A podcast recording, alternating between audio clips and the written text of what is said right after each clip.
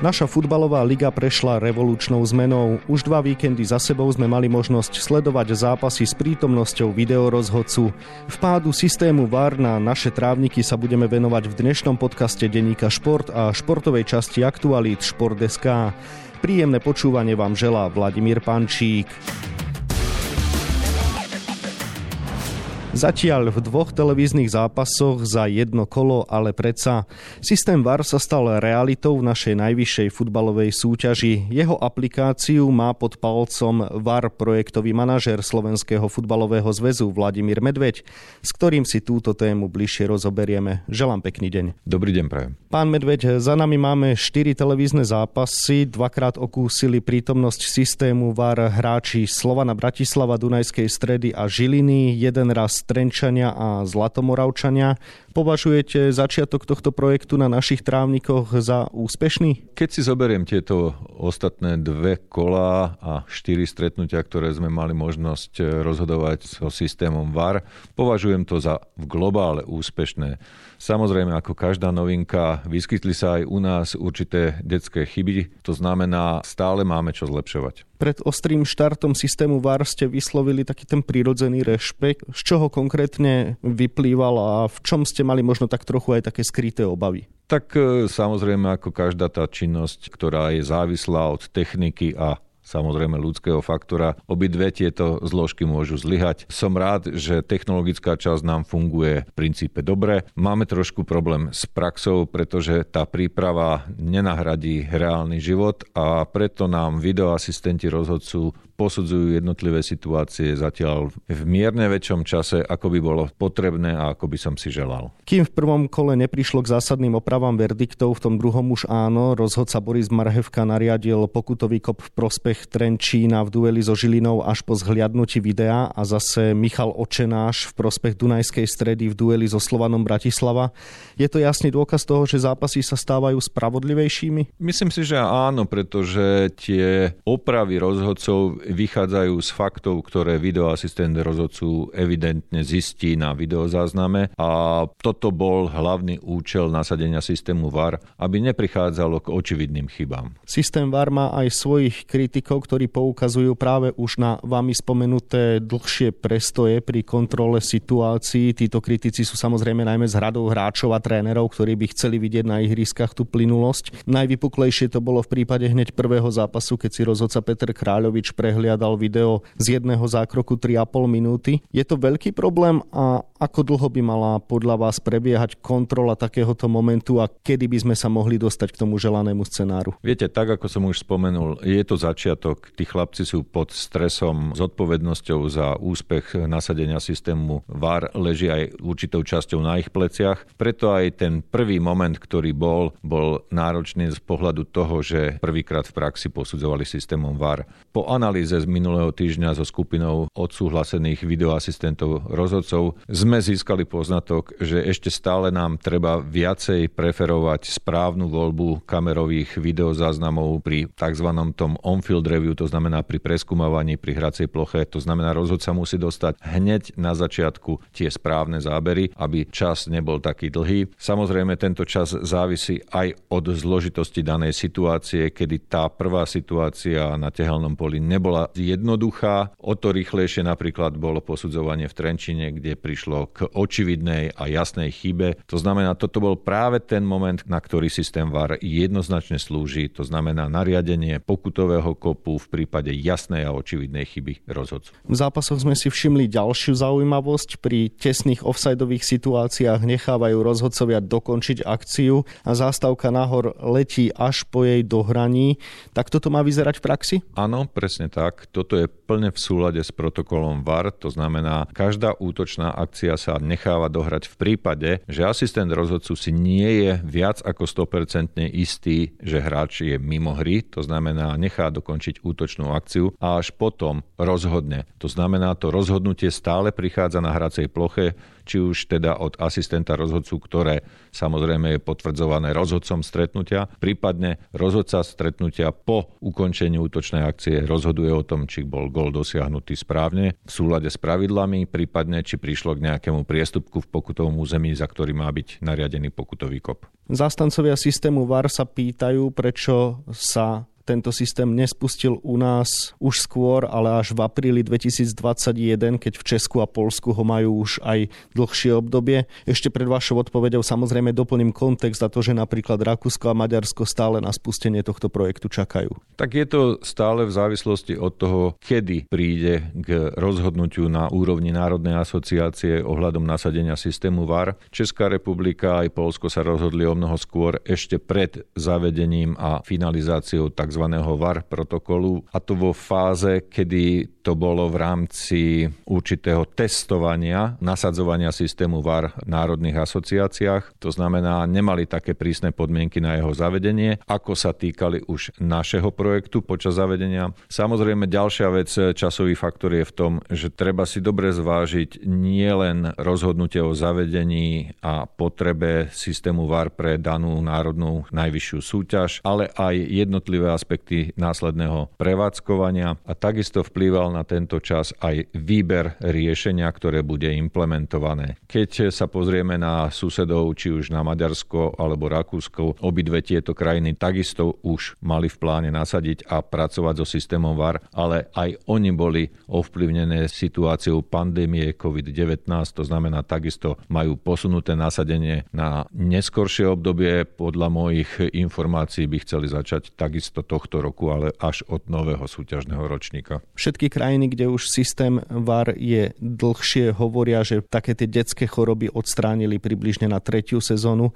Aj vy očakávate takýto scenár u nás, že sa to podarí v praxi vyladiť na sto percent v treťom ročníku? No, mňa by potešilo, keby sme to dokázali vyladiť skôr. Ja osobne aj s celým tým našim projektovým tímom očakávame, že tých detských chorobov, ktoré sa ešte stále vyskytujú, by sme sa chceli zbaviť do konca tejto jarnej časti a pokračovať by sme mali od nového súťažného ročníka určite v lepšom móde, hlavne čo sa týka posudzovania. Zase na druhej strane musím povedať, že máme teraz len obmedzenú skupinu osem dvojíc pre využívanie systému VAR. My plánujeme doškoliť ďalších osem dvojíc. Ak sa nám to podarí do leta, budem rád, ale tým pádom samozrejme aj týchto ďalších osem dvojíc musí prejsť tým svojim detským obdobím. To znamená, ak to stihneme skôr, to znamená za sezónu, sezónu a pol v tomto prípade, budem veľmi rád. Vieme, že príprava na spustenie systému VAR netrvala týždne a ani mesiace. Projekt sa pripravoval naozaj veľmi dlho. Čím to je, že príprava na štart systému VAR je takáto náročná? Tak jedno je to závislé od samozrejme rekognoskácie, zistenia si, čo daný projekt vyžaduje. Následne schváľovací projekt na úrovni Národnej asociácie, príprava jeho financovania a potom samotný projekt ako taký, ktorý pozostáva z výberového konania, či už na dodávku softveru, hardveru, zvolenie koncepcie, to znamená v našom prípade mobilných videooperačných miestností, to znamená nákup aut, ich prebudovanie, vybavenie elektronikou a v neposlednej fáze samozrejme školenie rozhodcov. A toto je tá najdlhšia fáza, ktorá bola. Samotná fáza trvá tri až šesť mesiacov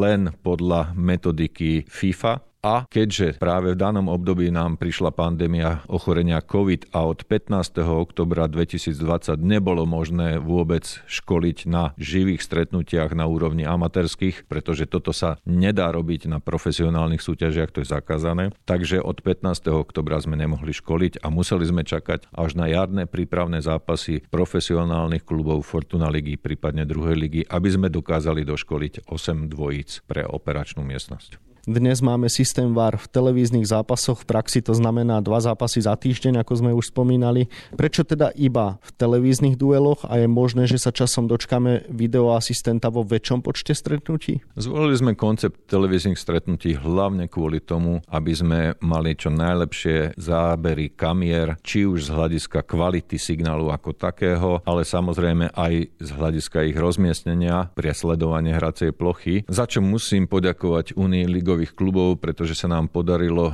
ujednotiť a štandardizovať kamerový plán a navýšiť počet kamier o jednu. To znamená, v súčasnosti používame deväť kamier, to znamená osem v štandardnom móde a pridali sme reverznú kameru z úplne opačnej strany, aby nám ukázala iný pohľad, iný uhol pohľadu na prípadné situácie v pokutových územiach. Vo všeobecnosti sa vie, že systém VAR je finančne náročný projekt. Dokážete vysvetliť okolnosti, prečo je to také drahé a vôbec koľko táto investícia do nášho futbalu stála? Tak finančná náročnosť je hlavne pri tomto projekte v jeho počiatočnej fáze, pretože nám treba investovať hlavne do hardveru a softveru, ktoré v prevažnej miere sa nakúpili po výberových konaniach s najlepším prienikom cena-výkon. Určite sme nechceli ísť do formy prenájmov systémov, tak ako sa to používa v prevažnej miere v západných krajinách. Takisto sme nechceli budovať centrum jedno pre posudzovanie všetkých stretnutí televíznych, pretože to je o mnoho, o mnoho finančne náročnejšie. A nakoniec sme sa rozhodli teda pre tie mobilné operačné miestnosti v rámci aut. Celkový náklad, ktorý bol uvažovaný, nám bohužiaľ prešiel z pomeru sedemdesiat percent investície, tridsať percent prevádzka do o mnoho väčšieho objemu, takže dneska sme už na nejakých osemdesiat percent z vyčlenených financií na osemdesiat percent investícií a dvadsať percent na prevádzku. Samozrejme, tá kalkulácia bola robená na dva roky, pretože tak bolo rozhodnuté z hľadiska využitia finančných prostriedkov z programu UEFA Hattrick, ktorý sa poskytuje pre všetky projekty rozvojové v rámci Národnej asociácie. A dnes môžem povedať, že tá finančná náročnosť preto je o mnoho väčšia na strane investícií, pretože ten systém sa nebuduje na jeden až dva roky. Tie financie boli zainvestované minimálne na päť, šesť, sedem rokov. Uvidíme, ako dlho nám vydrží hlavne ten hardware, ktorý predsa len dostane o mnoho viacej zabrať. Na základe čoho ste vyberali rozhodcov do tohto projektu? Tak snažili sme sa samozrejme o, o tú najvyššiu kvalitu, to znamená v prvom rade vybrali sme rozhodcov, ktorí sú v top skupine, pretože títo rozhodujú stretnutia Fortuna Ligy a počas školení sme si dávali veľmi dobre pozor na to, ako jednotliví chlapci reagujú a pracujú so systémom. Samozrejme, prejavilo sa to aj v tom, že profesionálni rozhodcovia vo väčšej miere mali čas na to, aby mohli absolvovať školenia, prípadne ich väčší počet. Takže aj tu sa nám potvrdilo, že tie dve tretiny z vyškolených rozhodcov majú profesionálny kontrakt so Slovenským futbalovým zväzom a patria k tej špičke. Platí pravidlo, že čím šikovnejší rozhodca na ihrisku, tým šikovnejší je aj v prenosovom voze? Ono je ťažké definovať, čo to je šikovnejší, ale áno, potvrdzuje sa nám to, že rozhodca, ktorý má prehľad, ktorý vie správne identifikovať priestupky na hracej ploche, túto svoju schopnosť vie uplatniť aj za obrazovkou.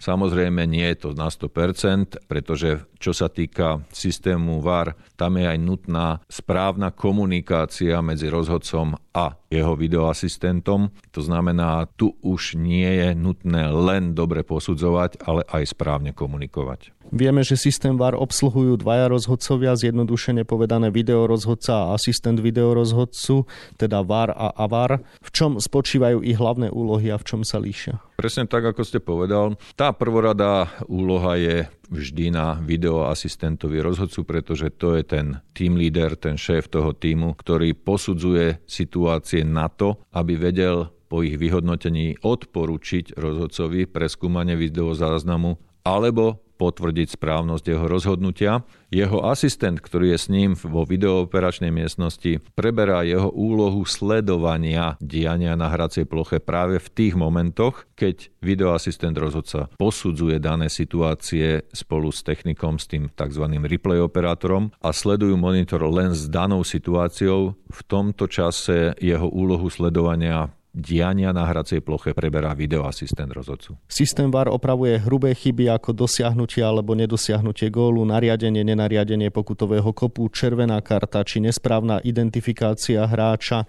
Môžu sa teda aj rozhodcovia v prenosovom voze dopustiť chyby s tou technikou? V čom konkrétne posudzujete ich výkon? Ako každá ľudská činnosť, aj tam prichádza k chybám, To znamená, že aj videoasistent rozhodcu v operačnej miestnosti môže prehliadnúť očividnú chybu, ale na to tam je ešte aj ten asistent, aby ešte aj jeho skontroloval. To znamená, to percento sa tak minimalizuje, že ja neočakávam vôbec, že by sme prehliadli nejakú jasnú, očividnú chybu rozhodcu, ktorá by spôsobila škandál počas takéhoto sledovania systémom vé á er daného stretnutia. Na záver by som sa teda ešte spýtal na známe hlasy ľudí, ktorí tvrdia, že systém vé á er oberá fanúšikov o emóciu a futbal s jeho príchodom už nie je futbalom.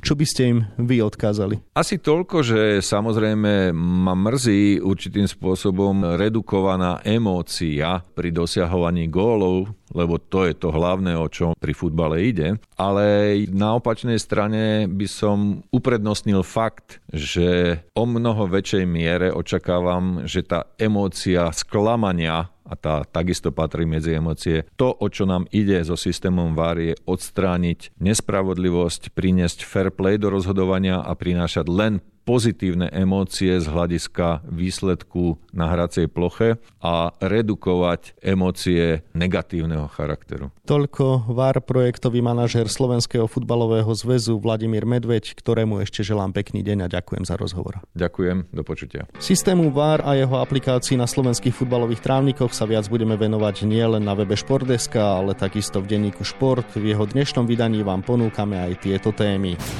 Futbalisti Dunajskej Stredy remizovali so Slovanom Bratislava dva dva a pribrzdili Belasich na ceste za tretím titulom za sebou.